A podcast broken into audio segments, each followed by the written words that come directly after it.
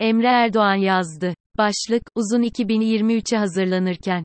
Sıkça kullanılan bir metafor, herhangi bir zaman dilimini en uzun olarak nitelendirmek, örneğin Braudel'in uzun 16. yüzyılı, Hobsbawm'ın uzun 19. yüzyılı, Irayi'nin uzun 20. yüzyılı derken, bizim coğrafyamızdan İlber Ortaylı'nın İmparatorluğun uzun yüzyılı karşımıza çıkar, kastedilense Osmanlı İmparatorluğu'nun son yüzyılı, yani 19. yüzyıl. Böyle baktığımızda da 2023, Türkiye'nin en uzun yıllarından biri olmaya aday. Bu yılı İstanbul yenileme seçimlerinin gerçekleştiği 2019 Haziran'ından başlatabilirsiniz. Pandeminin masamız oturduğu 2020 Mart ayından da. Biraz siyasal iktisat sevenlerdenseniz 2021 Aralık ayını da uzun 2023'ümüzün içine dahil edebiliriz. Yapısal faktörlere odaklananların daha da geriye gitme olasılığı var tabii. Her türlü bölümlemenin ortak paydası, 2023'te yapılacak olan Cumhurbaşkanlığı ve TBMM seçimlerinin temelden bir siyasi kırılıma yol açacağı varsayımı. Gerçekten de ileride Türkiye tarihini yazanlar 2023 yılını ayrı bir yere koyarlar muhtemelen. Seçim sonuçlarını bugünden öngörmek çok mümkün değil. Ülkemiz o kadar akışkan, o kadar sürprizlere açık ki eksi 2016 yılının sıkıcı geçeceğini düşünenler bile vardı. Bütün spekülasyonları boşa çıkarak gelişmeler olabilir. Ancak, yaşamın doğal akışında yapılacak bir seçimle AK Parti'nin 20 yıllık iktidarının sona erme olasılığı en az %50, fena bir olasılık değil. Tabii, bardağın neresine baktığınıza bağlı, iktidarını sürdürme olasılığı da %50, not edelim. AK Parti'nin seçimi nelere rağmen kazanması sosyal bilimcilere düşünülecek çok şey verecek, bu kesin. Seçimle iktidarın değişmesi olasılığı bile birçoğumuzu şatolar düşlemeye teşvik etti bile.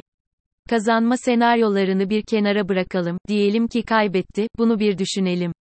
Ülkeyi ve herhangi bir siyasal birimi yönetenlerin seçim yoluyla değişmesi hayırlı bir şey. Popper demokrasiyi, vatandaşların istemedikleri yöneticileri gönderebildikleri rejim olarak tanımlıyor. Bazı siyasal düşünürler içinse bir demokrasinin yerleşip yerleşmediğinin göstergesi bu. Ayrıca şu andaki Cumhurbaşkanlığı hükümet sistemimiz sayesinde seçim sonrasında yüzlerce hatta binlerce kişilik kadro değişimi yaşanması da bekleniyor. Hem Ankara emlak piyasasını hareketlendirecek hem de kariyerini çeşitlendirmeyi umanları heyecanlandıracak bir bilgi bu. Kadro değişimlerinin sadece bakan ya da bakan yardımcısı gibi siyasi pozisyonlarda ya da devlet bürokrasisinde değil, sayısı hiç de az olmayan kamu tarafından bir şekilde yönetilen şirketlerde, hatta medya ve sivil toplumda da olacağını bilelim. Demokrasi dediğimiz şey, yönetenlerin seçim yoluyla değişmesi ise, bu durumdan da memnun olmamız gerekiyor. Ancak yönetenlerin bir kısmının değişmesi ülkemizin, daha iyi, bir ülke haline gelmesinin garantisi değil. Sonuçta siyasetçiler, ülkeyi yönetmek için siyasa önerirler, seçimi kazanırlarsa da bu siyasaları uygulama işi kadrolara yani insanlara düşer. Elimizdeki çalışmalar, siyasetçilerin seçim sürecindeki vaatlerinin yarısından azını siyasaya dönüştürdüklerini gösteriyor. İktidarda bir koalisyon hükümeti varsa ya da seçilen kişi Donald Trump ise, bu oran daha da düşüyor. Her vaat edilenin gerçekleşmesini beklemek saflık olur. Bunun iç dış konjonktürü var. Siyasaları uygulaması umulan bireylerin ve kurumların alışkanlıkları ve dirençleri var. Doğal olarak siyasal liderliğin değişebilecek öncelikleri var. Hemen bir örnek verelim. Diyelim 2023 Haziran'ında Cumhurbaşkanlığı seçimini muhalefet kazandı. Hemen radikal reformlar yapmaya girişebilecek mi? 2024 Mart'ında yapılacak yerel seçimler varken, biraz zor. Siyasal sistemimiz sürekli seçimlerin ve referandumların yapıldığı bir veli efendi performansına dönüştüğünden, liderlere soluklanma fırsatı vermeden bir sonraki seçime koşuyoruz. Bu da reform yapmayı oldukça zorlaştırıyor haliyle, daha koltuğa ısınmadan bir başka seçim için meydanlara inilmesi gerekiyor. Ülkenin çözülmesi gereken acil sorunları olduğunda sanırım herkes hemfikir. Ekonomik durum hiç iyi değil, enflasyon ve işsizlik herkesi tehdit ediyor. Gelir dağılımı daha da bozuk hale geldi, herkes yoksullaştı, yoksullar daha da yoksullaştı. Dış politikada sayısız sorun var. 5 sene önce tatile gittiğimiz ülkelerle savaş çıkma olasılığından bahsediyoruz. Hem güneyimizde hem kuzeyimizde sonu gelmeyen çatışmalar devam ediyor. Nokta. Milyonlarca mülteciyi neredeyse tek başına harcadığı çabayla barındırmak, orta halli, ülkemizin görevi haline dönüşmüş, üstelik vatandaşlarımız da bu durumdan hiç memnun değil. Eğitim sistemimiz hiç umut vermiyor, gençlerimizin kayda değer bir kısmı geleceklerini bu ülkede göremiyorlar. Sağlık ve sosyal güvenlik sistemlerimizin hali malum, vatandaşlarımıza insan haysiyetine uygun bir yaşamı sağlayacak sosyal politikalar güdemiyoruz. Daha bunun yeniden palazlanan Covid-19 pandemisi var, küresel ısınma, deprem tehdidi ve yangın ve diğer doğal afetler var. İktidarı kim alırsa alsın, bu sorunları hem de aynı anda çözmekle mükellef olacak, bunu da 9 ay sonra seçim varken yapacak. Muhalefetin işine, hazırlansınlar, diyebilirsiniz. Apartman yönetiminde bile, iktidara gelmeden resmin tamamını görmenin imkansız olduğunu bu zor işi deneyenler bilir. Defterde gözükenler, uğraşılması gerekenlerin onda birini bile oluşturmaz, mühre elinize aldığının günün ertesinde dağ gibi sorunların altında ezilirsiniz. Bu yüzden de kurumlaşmış bir bürokrasiye ihtiyacınız olur, dışarıdan göremediğiniz sorunları bilen birileri olsun diye. Tabii bu bürokrasinin, Emret Başbakanım, dizisinin Sir Humphrey Appleby gibi davranma olasılığı yüksek, o başka bir sorun. Bürokrasi kelimesinin negatifleşmiş anlamını bir kenara bırakalım şimdi ancak bir bürokrasi aşırı siyasallaşmışsa ve her iktidar değişiminde önemli bir kısmı değişiyorsa, Sir Humphrey'e bile ihtiyacınız olabilir. Bizim uygulamakta olduğumuz hızlandırılmış cumhurbaşkanlığı sistemi aslında bu yönetişim sorununa bir yanıt. Demokrasiye geçiş yaptığımız ilk günlerden itibaren, hatta daha öncesinde bile yöneticilerimiz aldıkları kararların yavaş uygulanmasından, hatta hiç uygulanmamasından şikayetçi olmuşlar. Sonu hayırlı olmasa bile Enver Paşa'nın, yok kanun, yap kanun, sözü bayağı bir şiar edinilmiş.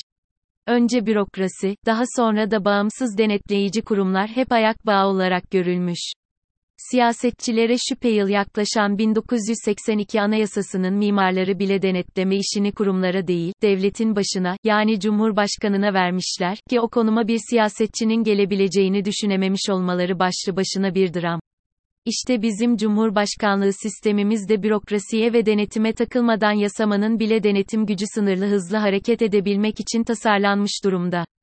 Düşünün yavaşlatılan yürütme organı, 20 yıldır aralıksız olarak yasamayı ve yürütmeyi kontrol ediyor, o bile şikayetçi olabiliyor.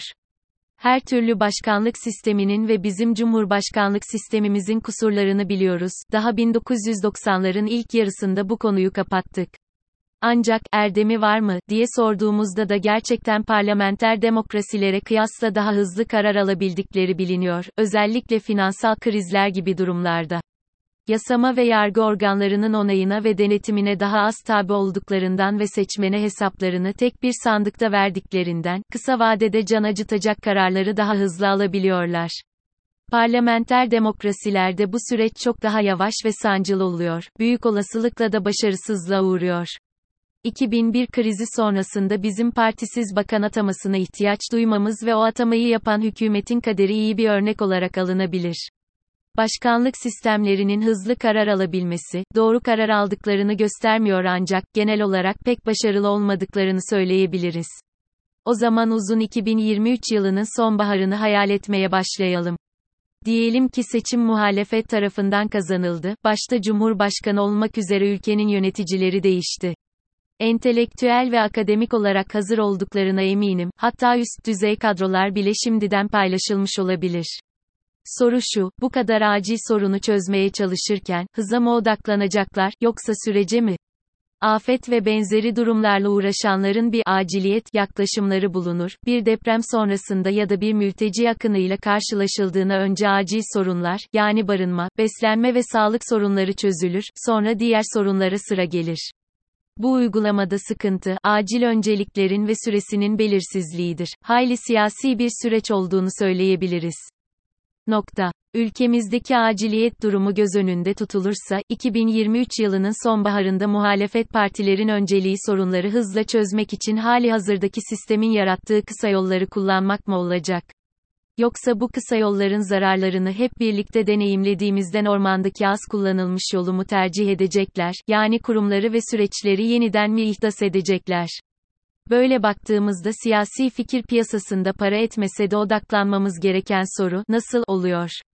Nasıl seçim kazanılır, sorusu da önemli. Seçimi kazanamazsanız siyasada uygulayamazsınız. Ancak bu soru gittikçe, kiminle seçim kazanılır, sorusuyla iç içe geçiyor ki, verili şartlar altında bu tartışma daha heyecan verici.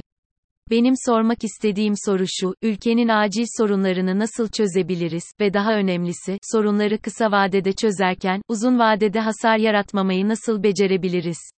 Araya başka bir soru da ekleyebiliriz. İktidara talip olanların, verdikleri sözleri tutmalarını nasıl sağlayabiliriz?